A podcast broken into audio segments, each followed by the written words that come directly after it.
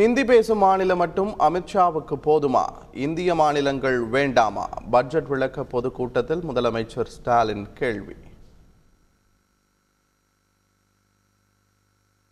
துப்பாக்கி சுடும் பயிற்சி மையங்களை ஊருக்கு வெளியே வைக்க வேண்டும். காவல்துறைக்கு நடிகர் விஜய் வேண்டுகோள். டெல்லி ஜேஎன்யூ பல்கலைக்கழக விடுதியில் மாணவர் அமைப்பினர் மோதல் அசைவ உணவு விவகாரத்தில் தாக்குதலில் ஈடுபட்டதால் பரபரப்பு.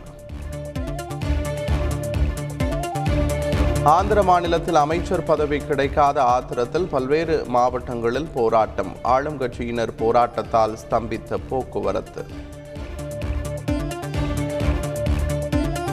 ஒவ்வொரு மாவட்டத்திலும் எழுபத்தி ஐந்து ஏரிகளை உருவாக்க வேண்டும் பிரதமர் நரேந்திர மோடி வலியுறுத்தல்.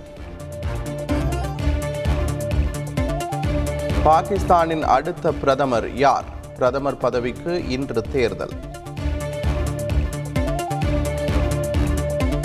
பாகிஸ்தானில் வெளிநாட்டு சதிக்கு எதிராக மீண்டும் சுதந்திர போராட்டம். இம்ரான்கான் ட்விட்டர் பதிவால் பரபரப்பு. இலங்கை அரசுக்கு எதிராக தொடரும் போராட்டம். அதிபர் மாளிகையை முற்றுகையிட்டு முழக்கம். வைகை ஆற்றில் இன்று முதல் தண்ணீர் திறப்பு. கள்ளழகர் எழுந்தருளும் நிகழ்ச்சிக்காக அரசு ஏற்பாடு.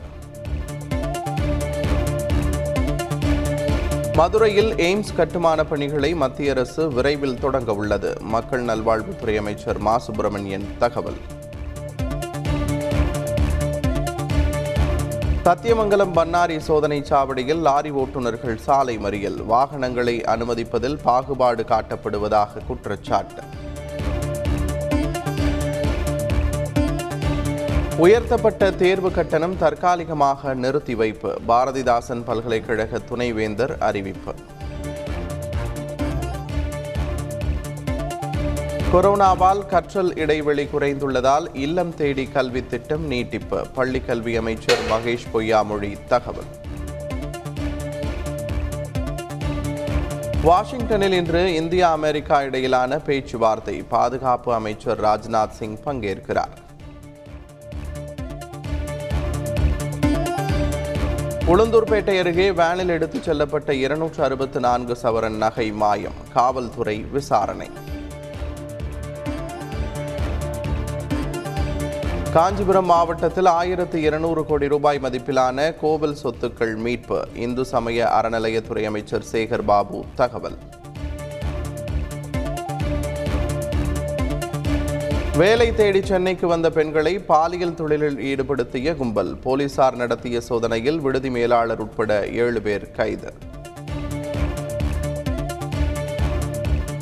நெல்லையில் மணல் கடத்திய வழக்கில் கனிமவளத்துறை பெண் அதிகாரி கைது. இருபத்தி இரண்டாம் தேதி வரை சிறையில் அடைக்க நீதிபதி உத்தரவு. மார்க்சிஸ்ட் கம்யூனிஸ்ட் பொதுச் செயலாளர் சீதாராம் யெச்சூரி மீண்டும் தேர்வு. கேரள மாநிலம் கண்ணூரில் நடைபெற்ற மாநாட்டில் முறைப்படி அறிவிப்பு. கேரளாவில் பிரபல நடிகை கடத்தல் தொடர்பான வழக்கு. குற்றப்பிரிவு போலீசார் முன்பு ஆஜராக நடிகை காவ்யா மாதவன் மறுப்பு. ரஷ்ய ராணுவத்தின் தொடர் தாக்குதலால் உருக்குலைந்த உக்ரைன். மக்கள் நடமாட்டமின்றி வெறிச்சோடி காணப்படும் நகரங்கள். ஐபிஎல் தொடரின் பத்தொன்பதாவது லீக் போட்டியில் சென்னை அணி வெற்றி. நாற்பத்தி நான்கு ரன்கள் வித்தியாசத்தில் கொல்கத்தாவை வீழ்த்தியது. லக்னோவை வீழ்த்தி மூன்றாவது வெற்றியை பதிவு செய்தது ராஜஸ்தான் அணி. பரபரப்பான ஆட்டத்தில் மூன்று ரன்கள் வித்தியாசத்தில் வெற்றி. ஐபிஎல் தொடரில் இன்று இருபத்தோராவது லீக் போட்டி. ஹைதராபாத் குஜராத் அணிகள் பல பரீட்சை